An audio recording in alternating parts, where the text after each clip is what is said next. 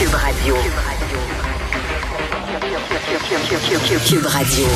En direct à LCN. Le moment de retrouver Mario Dumont dans les studios de Cube Radio à Montréal. Mario, on a l'impression d'être un peu à contre-courant alors que chez nous, on y va d'assouplissement dans les mesures sanitaires, alors qu'en Europe, on les resserre avec euh, la hausse des cas là-bas. Ouais, évidemment, on se base sur la situation qu'on a chez nous, entre autres celle des hospitalisations. Euh, mais faut quand même apprendre là, de ce qui s'est passé euh, dans la première, deuxième, troisième vague. Quand c'est arrivé en Europe, puis on s'en souvient, c'est des chiffres qu'on a surveillés l'ensemble. Euh, un mois après, trois semaines après, ça arrivait chez nous. Donc là, ça ne veut pas dire que ça va arriver cette fois-ci aussi. On a un taux de vaccination supérieur, il y a des conditions différentes, mais on peut pas ne pas observer ce qui se passe là-bas. Mais maintenant, euh, ici pour l'instant, les hospitalisations c'est nettement sous contrôle. Il n'y a pas de pas de panique en la demeure, mais je pense qu'il faut quand même surveiller ça. Dans le cas de peut-être l'assouplissement qui soulève le plus le questionnement des experts aujourd'hui, c'est le masque, parce qu'on dit bah dans les écoles c'était pas un si gros problème que ça. En même temps, on l'enlève. Si on se rendait compte que c'est une erreur, c'est une mesure vraiment facile à remettre. C'est pas une mesure qui implique toute une technique, etc., ou un changement dans le, fonctionnement des organisations. Les masques sont là à l'école, les jeunes le portent déjà dans l'autobus, dans les corridors. Alors, si on s'ils devaient le garder en classe en 24 heures, on pourrait revenir en arrière là-dessus. Donc là, on le fait. Je pense que les jeunes, les jeunes vont être bien contents. Mais mon message, moi, c'est... Tant qu'il n'y a pas d'éclosion trop nombreuse. Mais là où il y en a, Pierre, là où il y en a, par exemple, dans deux écoles des cantons de l'Est, là, on a laissé le port du masque. Donc, c'est une mesure quand même qu'on est capable d'être souple, de s'adapter, de changer très vite. Mon, mon message, c'est restons très attentifs. Euh, la COVID nous rappelle ce qu'on voit en Europe. Et c'est incroyable, la montée en Autriche, en Allemagne. En quelques jours, en deux semaines, ils sont passés de bien tranquilles à des nombres de cas records qu'ils ont jamais vus dans la, la, première, deuxième, troisième vague. Donc, ça nous rappelle que la COVID est toujours là les éclosions sont terribles. On n'a qu'à penser aux sénateurs d'Ottawa, par exemple. Euh, en l'espace de quelques jours, des gens vaccinés qui l'attrapent doivent se soumettre quand même au protocole, et ça, c'est extrêmement important.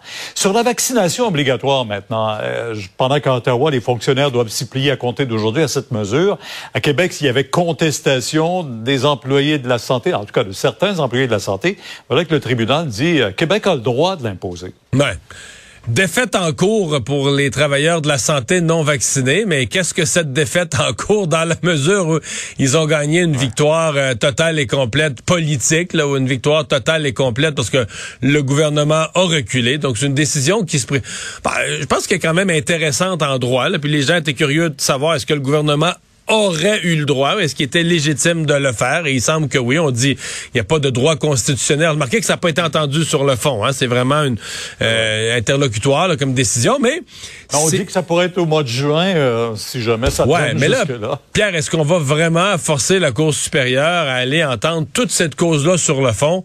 Pour quelque chose que le gouvernement, de toute évidence, n'a pas l'intention de faire. Donc, euh, donc j'en doute. Donc, pour aujourd'hui, une, défaite pour les employés de la santé non vaccinés en cours, mais qui est sans impact dans la mesure euh, où euh, ils ont fait reculer le, gouvernement. Mais pour les fonctionnaires fédéraux, c'est aujourd'hui. Ouais, et ça, Pierre, c'est une pour moi là, c'est une grosse victoire pour M. Trudeau et surtout avec la comparaison qu'on peut faire à, à Québec, parce que d'abord. C'est un peu gênant pour nos travailleurs de la santé. J'ai pas été toujours tendre avec eux, mais les, les fonctionnaires fédéraux, on est à 98% vaccinés.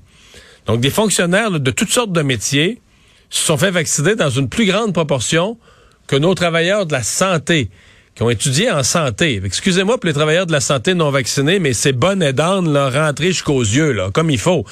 Et c'est une grosse victoire pour M. Trudeau dans le sens que ça fait beaucoup moins de bruit.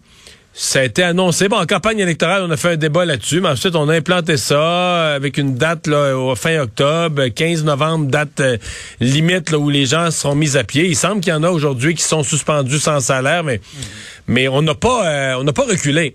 Et inévitablement, on fait la comparaison avec Québec. Où on avait fixé la date du 15 octobre, un report au 15 novembre. Là, après ça, on a dit, ben là, le 15 novembre, on sera pas capable.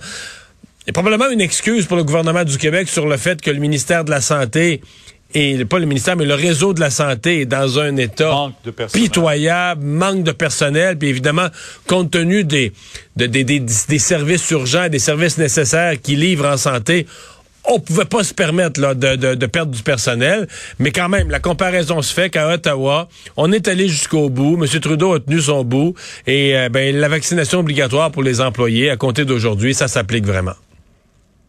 Mario, demain, on vous écoute dès 10h sur LCN. Bonne soirée. Au revoir. Au revoir. Alors Alexandre, fin d'émission, qu'est-ce qu'on surveille euh, dans les heures à venir? Ouais, ben c'est une nouvelle euh, municipale qui est tombée, Ensemble Montréal, qui euh, a demandé des, des dépouillements judiciaires des résultats concernant quatre autres mairies d'arrondissement. On parle de Côte-des-Neiges, Notre-Dame-de-Grâce, Rivière-des-Prairies, Pointe-aux-Trembles, et on ajoute à tout ça les districts de La Pointe aux Prairies et Loyola. Alors c'est pas Mais en fait, c'est des, des, districts que M. Coder, le parti de M. Coder pensait vraiment gagner ben ils ont perdu une extrémiste, mais ils ont perdu quand même dans des luttes serrées. Entre autres avec M. Pérez. Alors, les, élus seront peut-être pas tout assermentés en même temps euh, à Montréal, Mario, en raison de ça. Les recomptages judiciaires. des fois, euh, au municipal, c'est quand même moins de votes. Là, ça pourrait se faire assez rapidement dans une journée euh, ou deux. c'est à voir, parce que souvent, on se rend pas jusqu'à la fin. Là, genre, faut toujours se souvenir que les recomptages judiciaires, les partis payent, payent leurs avocats. Donc, si tu te rends compte en chemin que, veux dire, tu rattrapes rien, puis qu'il n'y a pas d'irrégularité, puis tu perds ton temps. Ben, j'allais dire, t'arrêtes le compteur. À un certain point, tu pèses, euh, tu pèses ce petit bouton, puis t'arrêtes le compteur de tourner. Merci Alexandre, merci à vous d'avoir été là. On se donne rendez-vous demain 15h30. Euh, C'est Sophie Durocher qui s'en vient. Bonne soirée.